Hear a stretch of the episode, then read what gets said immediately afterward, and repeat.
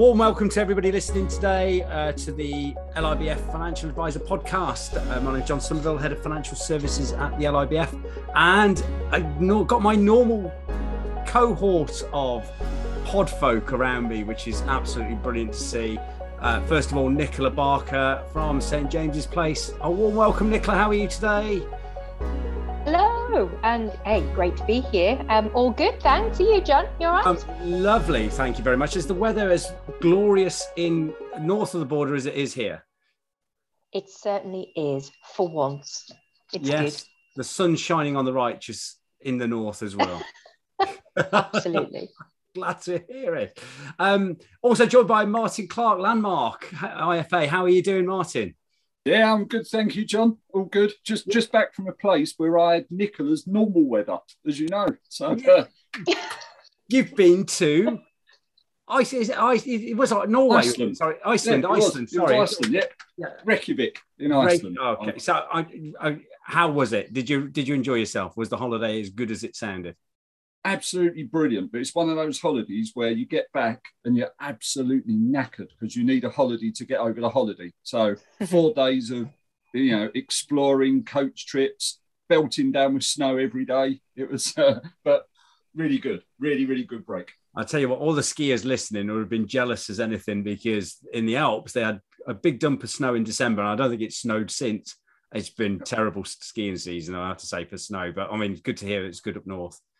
Yeah, and we saw the Northern Lights as well, which is oh, unusual wow. these days, apparently. Oh, amazing! Wow. Absolutely, Lucky so. Oh wow, were they as amazing as everybody say? If I'm honest, right? so, you, you, you, see all those, you know, obviously photoshopped pictures of the Northern Lights where they're dancing all over the place and whatever yeah. and all that. Ours was like a, it was a very bright green flash, like a, you know, across the sky. Don't don't get me wrong absolutely beautiful, wonderful to see, but nothing like you see on a on a postcard. Ah, right, okay. But at least you've seen. Lot, are, are they a lot tougher than the Southern Lights, Martin? That's what I've always wondered. They're probably a lot tougher to see. A coach driver on the way there said, has anyone come to see the Northern Lights? And a few people went, yeah. He said, uh, that's great. He said, if you're here for three months, you've got a good chance of seeing them. nice, nice. They don't yeah, say that so... on the tourist board information, do they? Come and no, see the Northern no. Lights. Yeah, exactly. and you, you heard the dulcet tones there of Mr. David Owen. How are you today, Lifetime Connect man?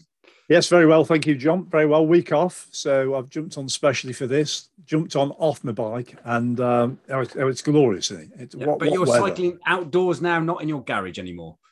100% outdoors. The graphics are better. There's no subscription fee. Um, you can move. It, has got all the advantages, and it has cafes.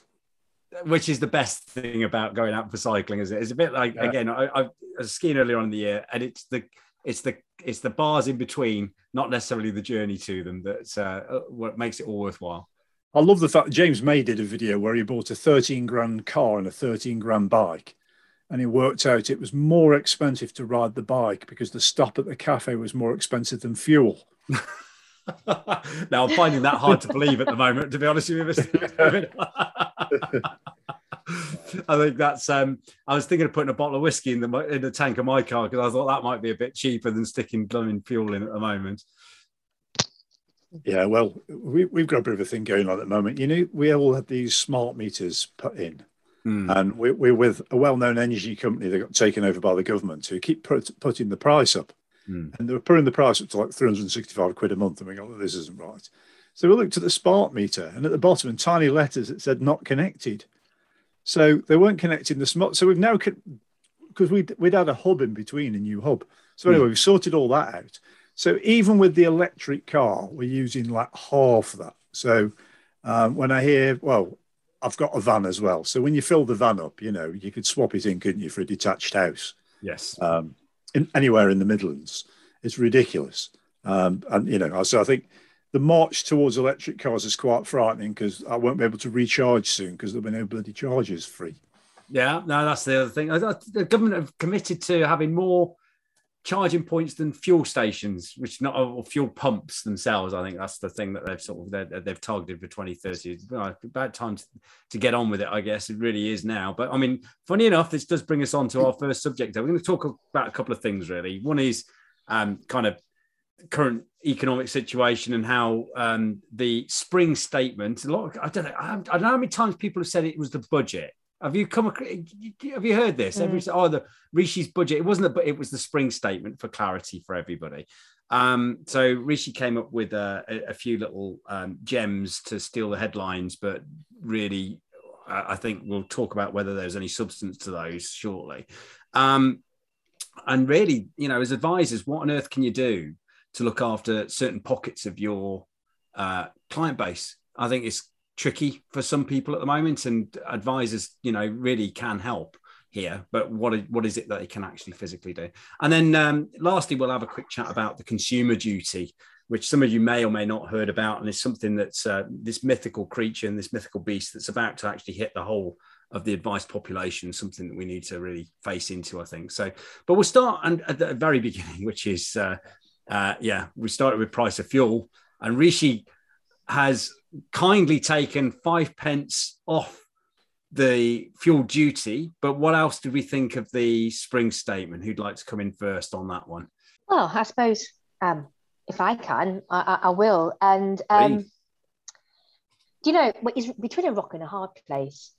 Let's let's be honest. Um, and and the upshot though is, is John, you know, you, you said yourself, much to do about nothing really. Um, the, the you know other than the sort of like the bombshell at the end of the reduction to 19% in the basic rate of income tax for England let me just get that out there not for Scotland but anyway um, then uh, you, you, know I'm not bitter by the way it, it's just a case of um, yeah it, it it's, yeah it's rock and a hard place I, I, don't know I don't know what else to say to be honest pretty mm. quiet it was pretty quiet. I don't think there was, a, you know, I mean, I think the, one of the biggest headlines, apart from the fuel duty reduction, um, which of course then the oil price went up by five percent, uh, literally within the same day. I think, um, you know, so it sort of counteracted it almost immediately. Um, is really the uh, national insurance changes. So, Martin, what did you think of those? Yeah, I mean, look, we, we knew they was coming, didn't we? Sort of the one point two five percent. I'm, I'm still, I'm sure I'm not the only person in the country that can't see the point of calling it, you know, something to do with, uh, you know, an additional national insurance uh, at one point, and then saying it goes towards social care at the next point, but still charging the same amount of money. I, I mm. can't, you know, it, it's just the way you cut the cake, isn't it? It's no different. You're not going to be paying any any less. Could he could he have delayed it? You know, that, that's sort of what seems to be coming out of all the uh, all the podcasts and talks. Could he have actually delayed and not not increased to 1.25% at this stage. Yeah, possibly. But look, look for me, you know, the whole thing, I just look at um, what it what it's done is create an even bigger divide between the haves and the have-nots. Mm. Really, I, I mean, if if we sort of look in the cold light of day, the whole thing, most of the clients that we advise and most of the people that we work with um, can still afford to do the day-to-day things that we all take for granted. You know, we, we can, you know, we moan about the price of fuel, but we can probably still afford to fill our cars up, or you know, Dave, rich Dave can charge his car, you know, and whatever and that sort of stuff. Um, but you know, we can all live our day-to-day lives and carry on pretty much as we are. But what he could have done possibly is he could have done more in terms of things like universal credit and things of that kind to actually really make a difference to the people that are struggling currently. So I, I just think, you know, it's it's not whilst we can say that, yeah, and he is, he, I agree with Nicola, he's totally in a rock and a hard place. You know, you, you can only get a certain amount of money from so many places.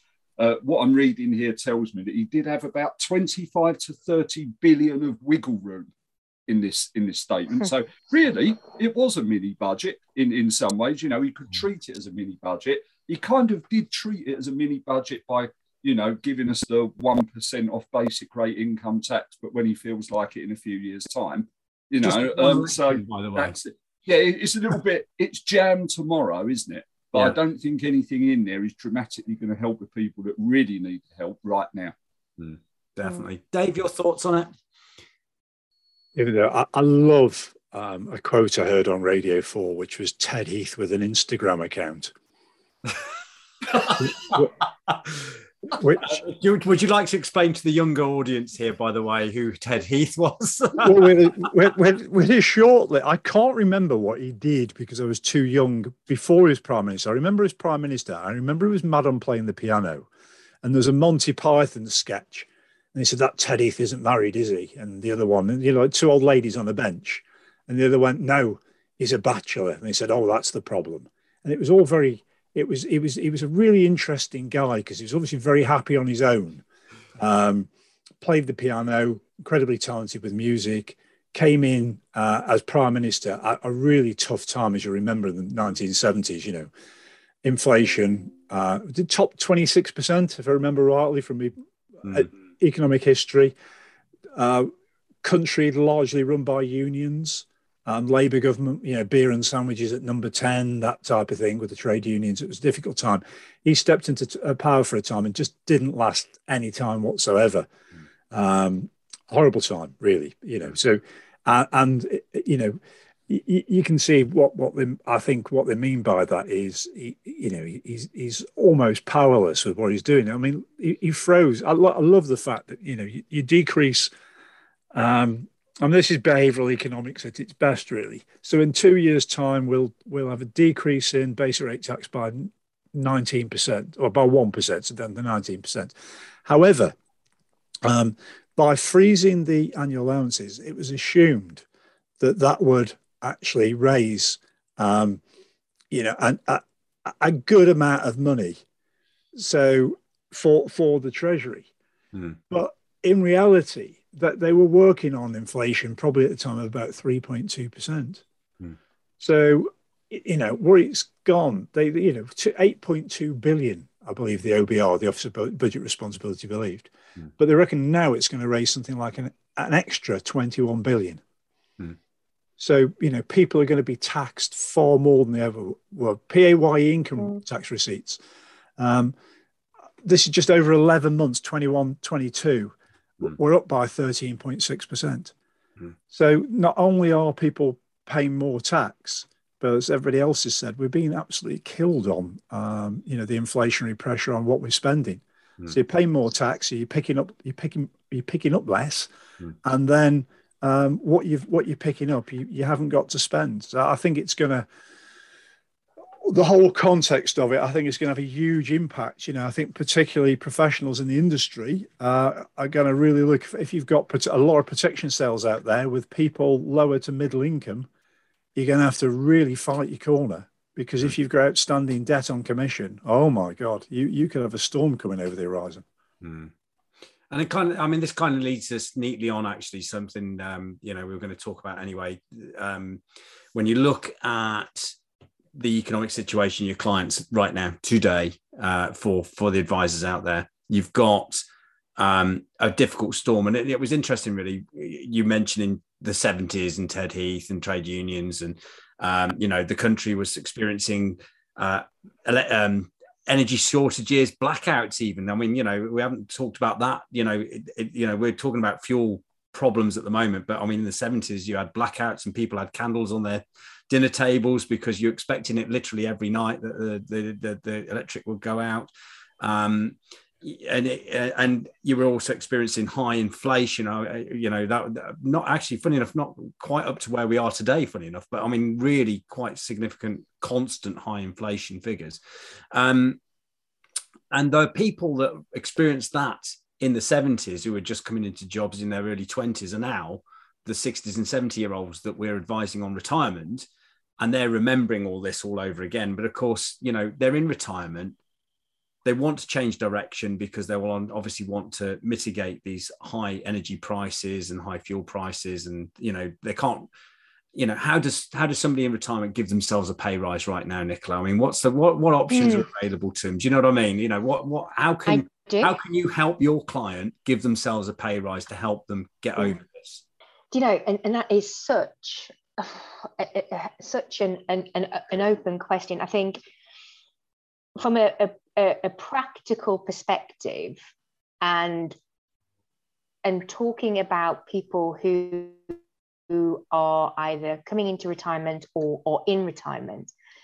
I think you know the, the 19% income tax rate is actually going to benefit people in retirement at that stage. So if it, it's almost like if you can hang off for a year or so taking your pension, then it'll be better for you in 2024 because obviously there's less income tax to pay on it. But what do you do in the meantime? And and I suppose that always goes back to the whole holistic aspect of um, later life planning and what assets have you got to draw down on and actually pension may be the last place that you actually go to for the sake of argument. So so the you know there's no silver bullet in terms of what you can do to you know to enhance your standard of living right now but actually it's still it still remains valid the concept of holistically look at what you've got where you want to take you know or where can you source funds from to take in retirement and then obviously uh, the most tax efficient way and start drawing down in that respect. I don't know I, I don't know if that if, if that answers the question john but that's kind of where my my head would be you know? Well, i think that, i think that leads us neatly really to yeah i mean that's a really great starting point and certainly tax efficiency I think is the it, it, was certainly your main point there, Nicola. If I if I if I get your meaning, so yeah, definitely. You know, obviously think about what's coming as well as where you are today and where you can benefit the most from your tax efficient planning. Martin, um, mm. obviously there are other routes. There are other things that uh, advisors can do to help. What worries me, I think, is that. Um, you know, you, there is always this vulnerability question, I suppose, is at the back of my mind, in that you know, if somebody really needs the money, they'll take more risk but obviously you need to advise against that. But what, what are the sources do you think advisors can can go to, um, you know, to help their customers think more laterally around where they can improve their standard of living, or at least maintain it? I should say. I mean, at the moment, I think that's probably where most people are worried. Yeah, I think uh, that we've just gone through um, probably two stroke three lots of very interesting times in terms of market behaviour. Mm. And, you know, as we said, we, we've had sort of the initial COVID where markets sort of really shut down. Then we had second COVID where it happened again. And now we've had the Ukraine war where it's so, so, but, you know, it, the first thing that sort of always tends to happen is, uh, you know, you always get the market panic, uh, as you know, and we, have had a lot of clients, certainly uh, ones that have their money, you know, as Nicola said, ones that are in that situation at the moment where they're looking to start or have already started drawing in their from their pensions. And uh, you know, that's obviously the most damaging time to be drawing when the market's going down. Mm. And and it's what we're finding quite a lot is it's just about advisors using their knowledge a lot of the time and, and not doing what a client wants you to do for them. Mm. So, you know, at the moment, you know, there's there's a lot of clients that you, you know will say, as Nicola quite rightly said, well, you know, a, a pension's for actually living on and drawing off of, isn't it? Surely that's the first place we go to. Well, you know, no, it's not. But I still come across a lot of reports where clients have got hundreds of thousands of pounds in cash-based assets, but they want to draw off their pension, even though they've got sort of a massive inheritance tax liability and, and all things like that. So for me, it's you know, as you said, there's plenty of places they can go in terms of if they've got their assets structured correctly. So mm. you know, if uh, you know, as we said, you might might want to draw off deposits first, ISAs, you know, things of that kind, if you like.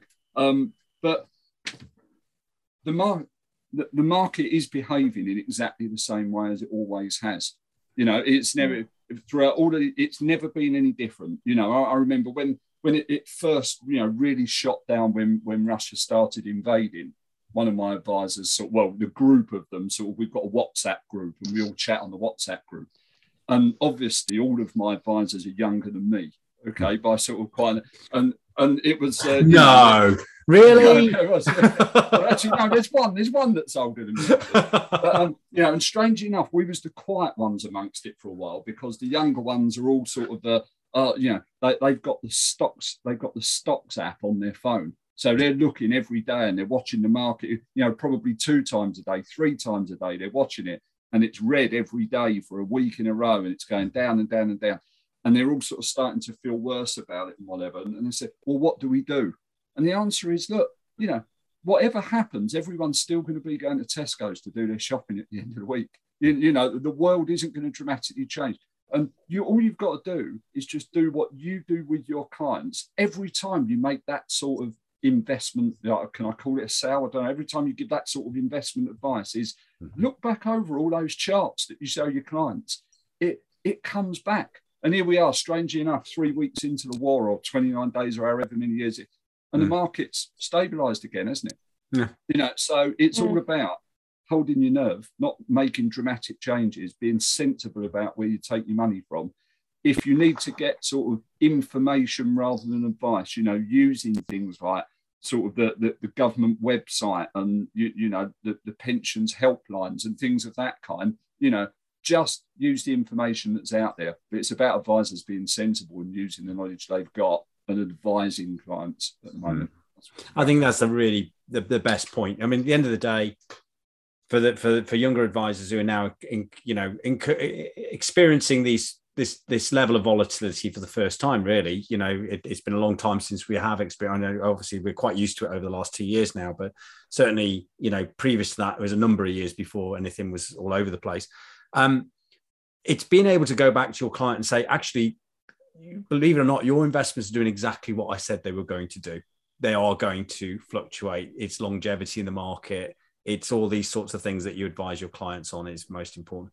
Um, Dave, I did. I think um, one other aspect which I think is worth sort of commenting on, really, when you know, for, for clients in these sort of economic days and and the situations they find themselves in, is alternative ways of accessing money. You know, and and certainly um, things like equity release and advisors sort of thinking about equity release. I know you've you you and your team have been um, looking at that a lot more, um, you know, in the last few years. You know, what are your thoughts on on on that kind of thing? I think it's coming back to what Martin and Nicola have said. I think you know, st- step one is uh, well, there was an interesting article in Financial Advisor where they said for protection advisors, particularly, cash flow was the missing tool, and I think cash flow is the missing tool for everybody. Mm. You know, I think this now is the time to fire up the cash flow app, and you don't really need to because if you think about it, if you add 10% on somebody's spending what they were spending the last time you saw them um, on the income and outgoings, that that will be about right on how their on their outgoings have increased. I think now's a good opportunity to do the old banking thing of doing a direct debit review with clients. First of all, step mm-hmm. one. Mm-hmm. You know, particularly in the world of apps, because we all know, uh, particularly me, you know, I'll subscribe to an app and another app and another app. And then all the TV, we, we once had Sky. Now we don't have Sky, but I've got these Apple TV boxes throughout the house. And each one, you know, it's got Now TV, it's got Disney, it's got, you know, Apple Plus, it's got everything, you know, GCN for cycling, it, it you know, Formula One, everything. And you go, how much does that cost me?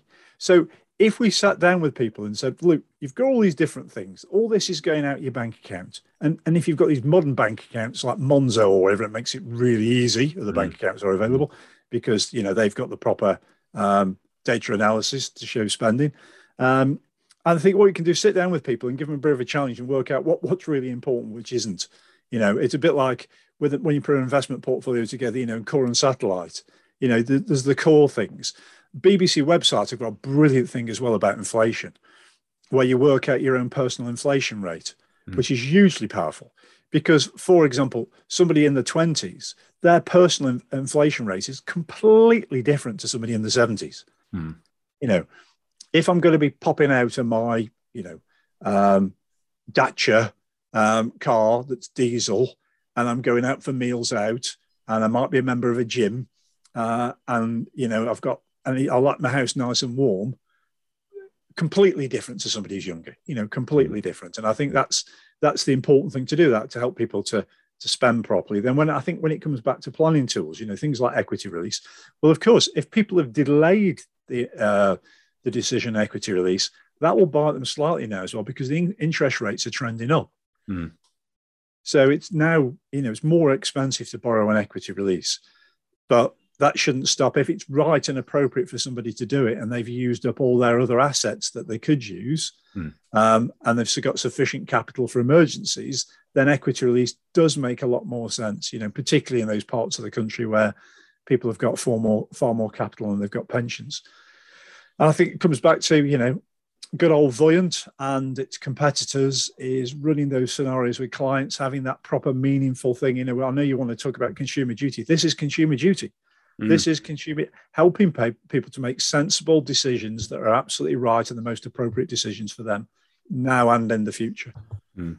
I say you you are the segue in this in this conversation, Dave. So thank you so much for leading us on tonight. But but first of all, yeah, just a, a, a quick recap really is, is is tax and making the most of your allowances, making the most of your, of all the things that you can take advantage of.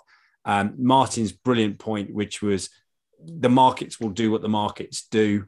Make sure you knew, use your knowledge correctly. And then I, have got to say, Dave, budgeting. I, I think you know, old-fashioned budgeting costs nothing, but except for your credibility as an advisor with your client is just absolutely first class um, assistance mm. in a in a time of, uh, of difficulty for for people, um, especially when you think about actually, like you say, in, instead of ignoring what goes out on your direct debits every month, actually look at them and decide whether you need it or not. Um, you know, if you do need to pull your belt in, then you've got to be honest with yourself and ask yourself, do you really need that um, national trust subscription that you never go and see the bloody houses for and all that sort of stuff. Do you know what I mean? You know, there's all those sorts of little things that we all do. Um, he says with his national trust card come through the post this morning, forgot to cancel his direct debit. Although, um, you know, it, I say that the reason why is because I just don't go at the moment, you know. But I, obviously, the last it, it, does support a very good charity, so I'm not too worried about that. But you know, obviously, uh, I'll make I have to make sure I go now. That's important. Make the most of my money. So, does lead us nicely the segue onto the, the, the dreaded consumer duty. So I'm sure, like many of us, um, we've seen it in the press and we've seen lots of announcements and there's lots of bits and bobs going on out there and very much in, in the vein of SM and CR a couple of years ago when that started drifting in uh, with its own deadlines and uh, certain things needing to be done uh, within firms. Consumer duty is one of those. That it's unbelievably important, uh, and it's uh, it, and it is coming in a direction near to you uh, this year. Um, so I think we agreed dates were 31st of July. This will be cast in stone. And then the date, Dave, for when it comes live, or Martin, if you can remind me very quickly, it's the end of August or somewhere in August, isn't it? If I remember rightly. Um, but very importantly, the, we'll get these dates right in a second. Go, Martin. First of August. First of August. Thank you. So first of August, this goes live. Uh, that that time is just going to fly past, and and basically, there's a lot to this. Um, so first and foremost, you know, we're not going to educate you completely on this in this particular podcast. But what we are going to do is a highlight the importance of it, give you a couple of highlights, and and b go and read some stuff. We'll give you know point you in the right direction, but seriously go and read it because this is stuff that is going to affect every part of the advice process. So um, I'm going to hand over to Martin to begin with, though, um, because Martin, uh, of all of us, has probably done a bit more work than anybody. Um, he's been asked to do some considerable work at uh, at landmarks, I believe. So he's, uh, he's uh, so so he is the man in the know. Um, and of the of the pages he's read, he's, he's, probably in a good position to sort of talk about this. So, what what are the main what you know what's the main thrust there? I mean, it's not just not just purely TCF on steroids, but there's a lot more. To, there's a lot to this, isn't there? You know, that was uh, that that was a, a phrase that we used earlier, and I think that completely nails it this is, this is sort of reminds me, and let me finish the analogy. This reminds me of a Harry, a, a Dementor out of Harry Potter, this sort of thing, because it's a, it's like all of a sudden you're not really sure whether it's there or not, and then all of a sudden it's on top of you, sucking the life out. You know, it's like it's, it's, it's just just an interesting thought. But you can see once again that you can completely see where the FCA are coming from on this. Um, we, we, spoke earlier about sort of the four outcomes that they're looking for. We said, you know, communications, products and services, customer service, and the price of products. So there, there's nothing new in there, but the approach to how they want you to get there, um, you know, once again, it's not actually new how they want you to get there. But I think the danger with this one is that, and I wrote this down when we was talking about it earlier, so many firms will look at this and they'll listen to podcasts out there on it and whatever and it, it, they'll think, oh, we're doing all that already. That's absolutely fine. Mm. And, and it's it's just one of those where people would think we're doing it already. But I, I was just looking at actually there, there's sort of a part in this document that, that I read earlier, and it was where it just says, uh, where are we? It, it says, yeah, cross-cutting rules. So, yeah. you know, they're requiring three behaviours from firms. It says the three key behaviours are take all reasonable steps to avoid causing foreseeable harm to customers, take all reasonable steps to enable customers to pursue their financial objectives, act in good faith. Okay. And then, but then the next line says the FCA proposals note these behaviours will need to be interpreted by the firms. So once mm-hmm. again, it's a we're telling you what we think you need to do, but I'll tell you what, we're actually not going to give you any deeper than that. You uh, you interpret it in the way you think, and then we'll come in and tell you whether we think you've got it right or not.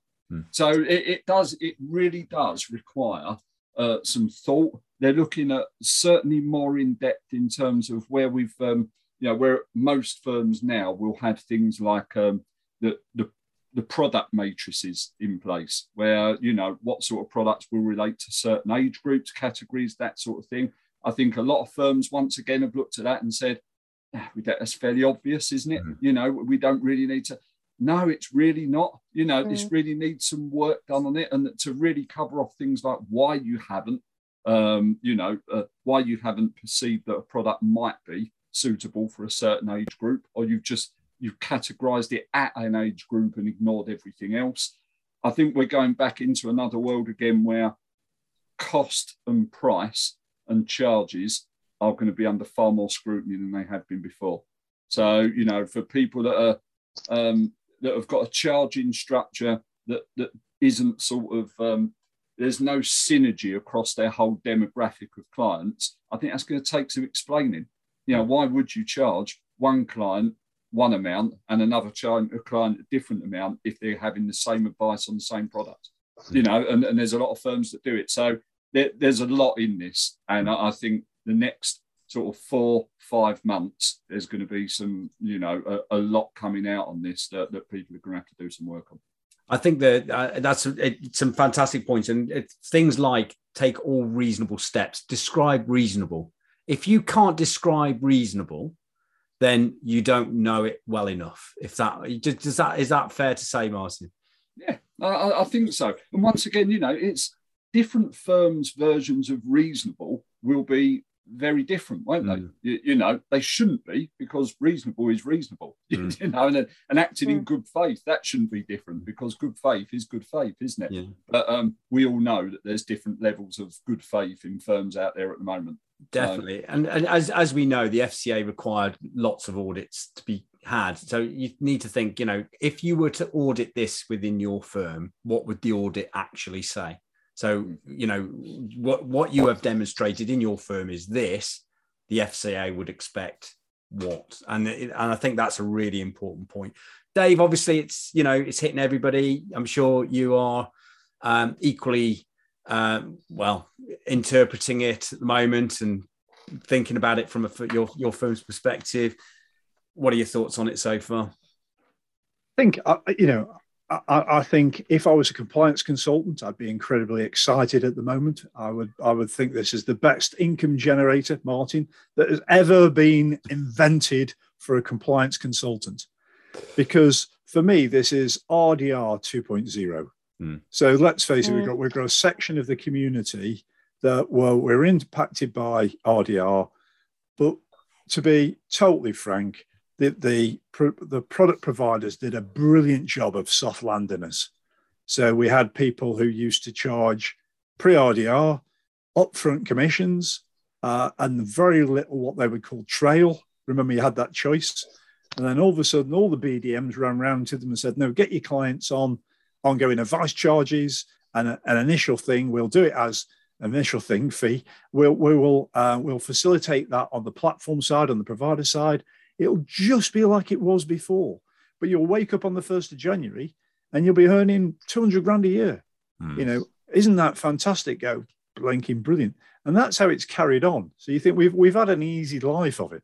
Mm. So with consumer duty now, it's now saying to everybody, I'll come back to the uh, financial planning world, but it's now saying to the protection advisor, the GI advisor, the mortgage advisor, Here's RDR2, folks.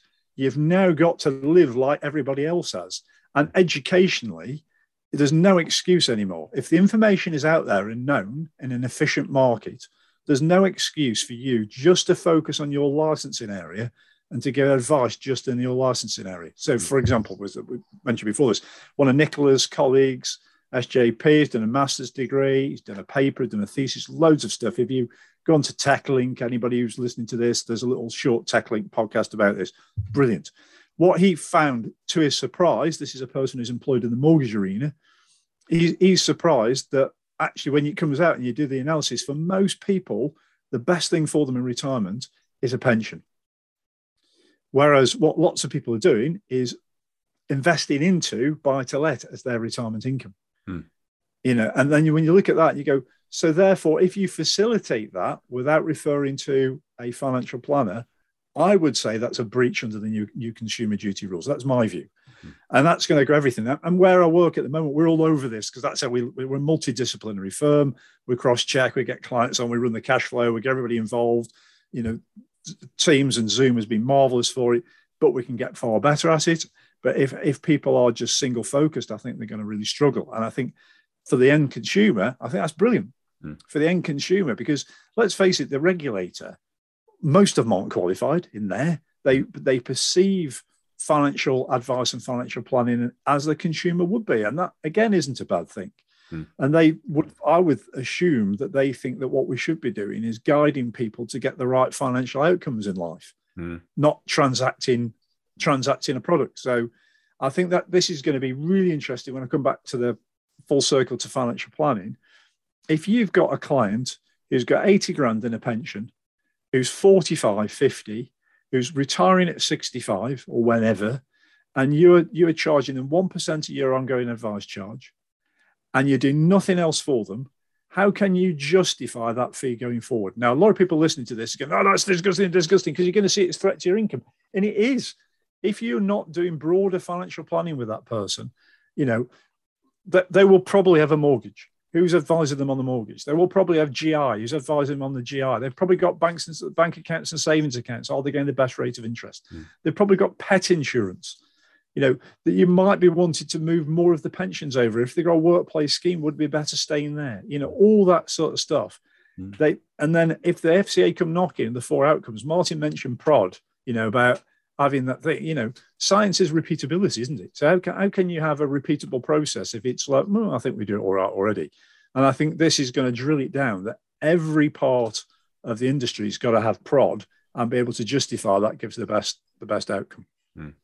And it's that foreseeable bit as well, really, isn't it? You know, can you, you know, are you doing stuff enough to mitigate any detriment to customers in the foreseeable future? All that stuff that says, well, actually, I just did my bit. I didn't refer them on to the mortgage advisor or the protection advisor or start looking, you know, funeral plans are being regulated soon. You know, all this sort of stuff that's coming through that, you know, there was a funeral company that went bust, wasn't there, a couple of days ago? I'm trying to remember the name of it. But yeah, I mean, you know, all these things at the moment are interlinked now so much that if you are not doing a full holistic job for your customer, is it really going to be, um, you know, can you be had by this new regulation to say, well, actually, no, you didn't think about the mortgage, even though you don't do mortgages. What are you doing to help them out? Absolutely. One, one, one mm. last point, sorry, and, and it falls slightly out of here, which is solicitors. But imagine you're an advisor and you're referring your clients to a solicitor, mm. and that solicitor does an asset protection trust, mm. and that property gets wound up in that trust. And then with the trustee registration scheme, we know that trustees are going to register. They've also got to put the names of their beneficiaries down and the settlor. That's a bit topical at the moment, in it? With certain people hiding the properties in trust. Mm. So you could do that. All of a sudden, the trustees then, oh my God, I've got to pay, got to pay tax on this property. It's above the nil rate band. Where am I finding the money?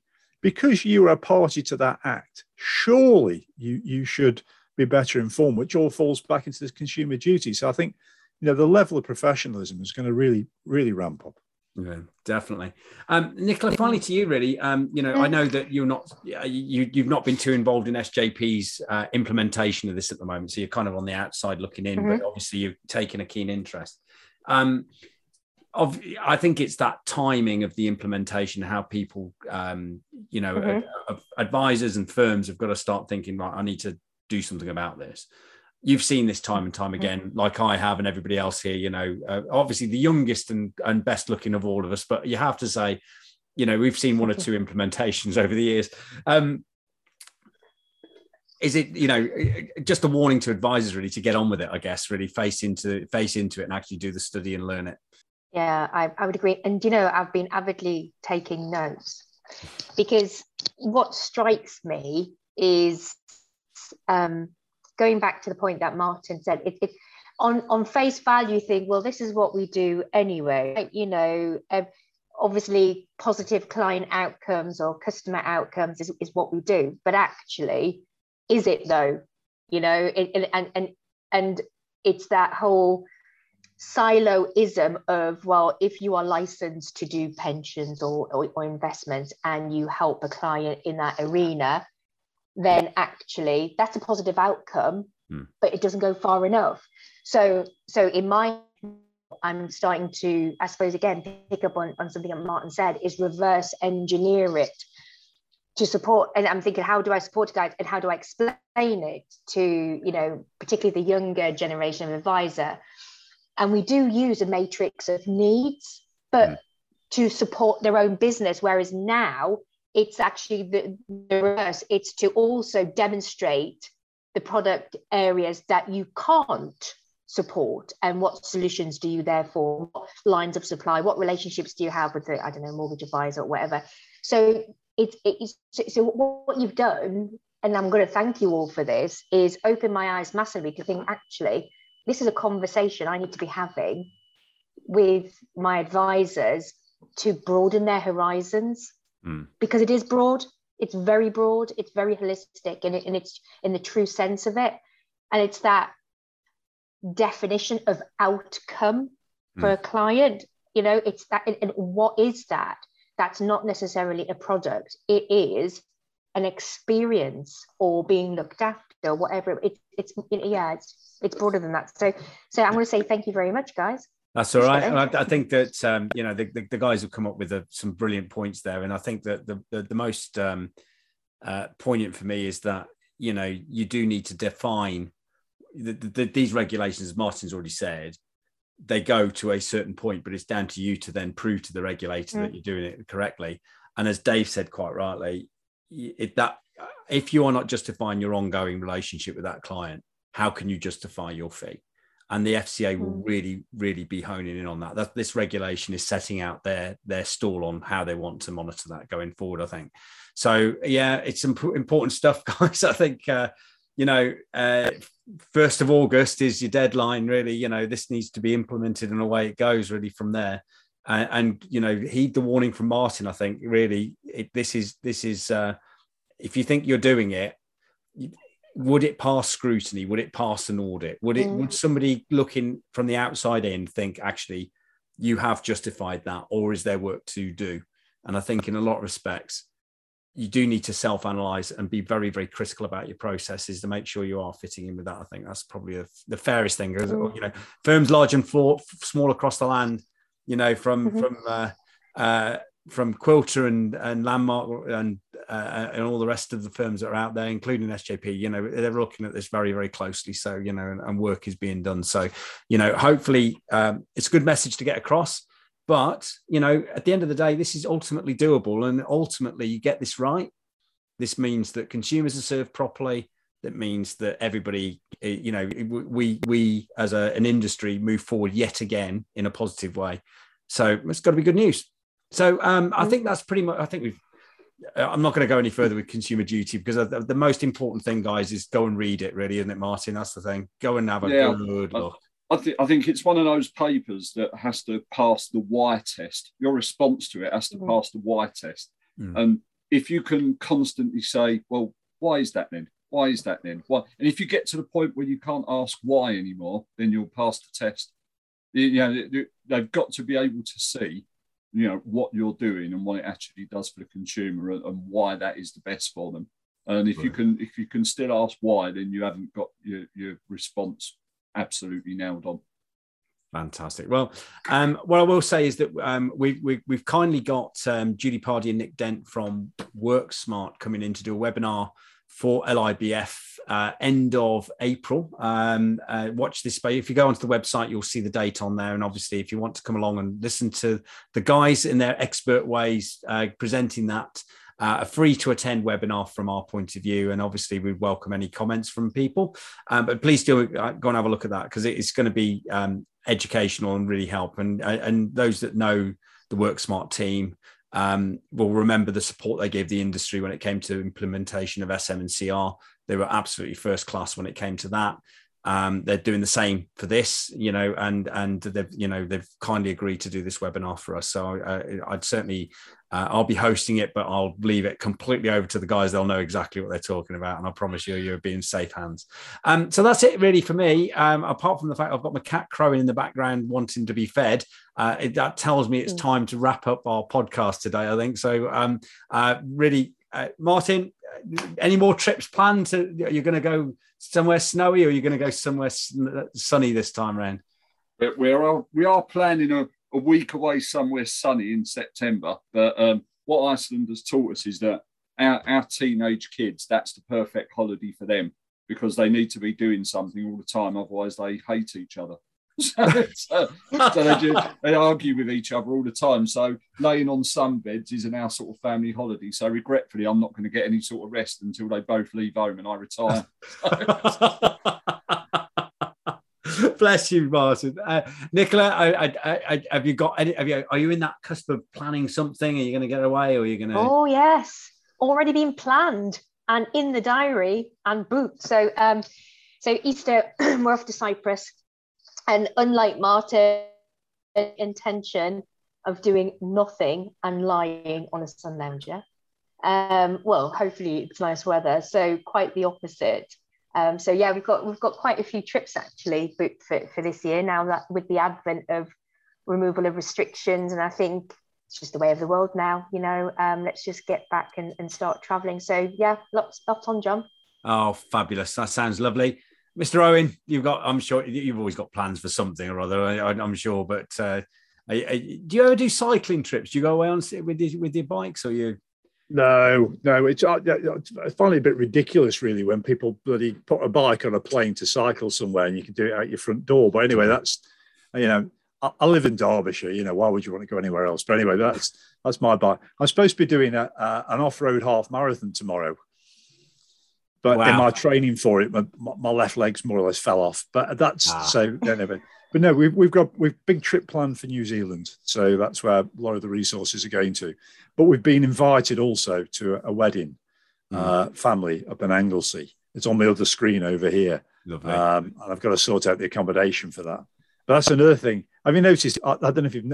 All of a sudden, you look at places six months ago and thought, "Oh, that's not bad," and you look at them now and you think, "Oh my god, what's happened there?" suddenly rather expensive, are they not? It's crazy. Yeah, so yeah. Nicola being organised, she's probably saved a fortune. Absolutely. And it does help that I've got my own place in Cyprus. So I, am guaranteed a booking, which sounds really crass, but yeah. Oh, good yeah. for you. Canny lass. That's mm. the way to go about it, it. Exactly. But I am subject to, obviously, the extortionate flights. But anyway, that's a different story. Oh, definitely. Well, bless you all. Thank you very much for coming along. It's been fabulous and eye opening, I'm sure, for our listeners. So, this is uh, me, John Somerville, signing off uh, and hopefully get you on to the next podcast. And obviously, do come and see our webinar uh, at the end of April for uh, for Consumer Duty, and our, our next podcast will be uh, recorded in April as well. So look forward to that, guys, and see you all very very soon. Take care.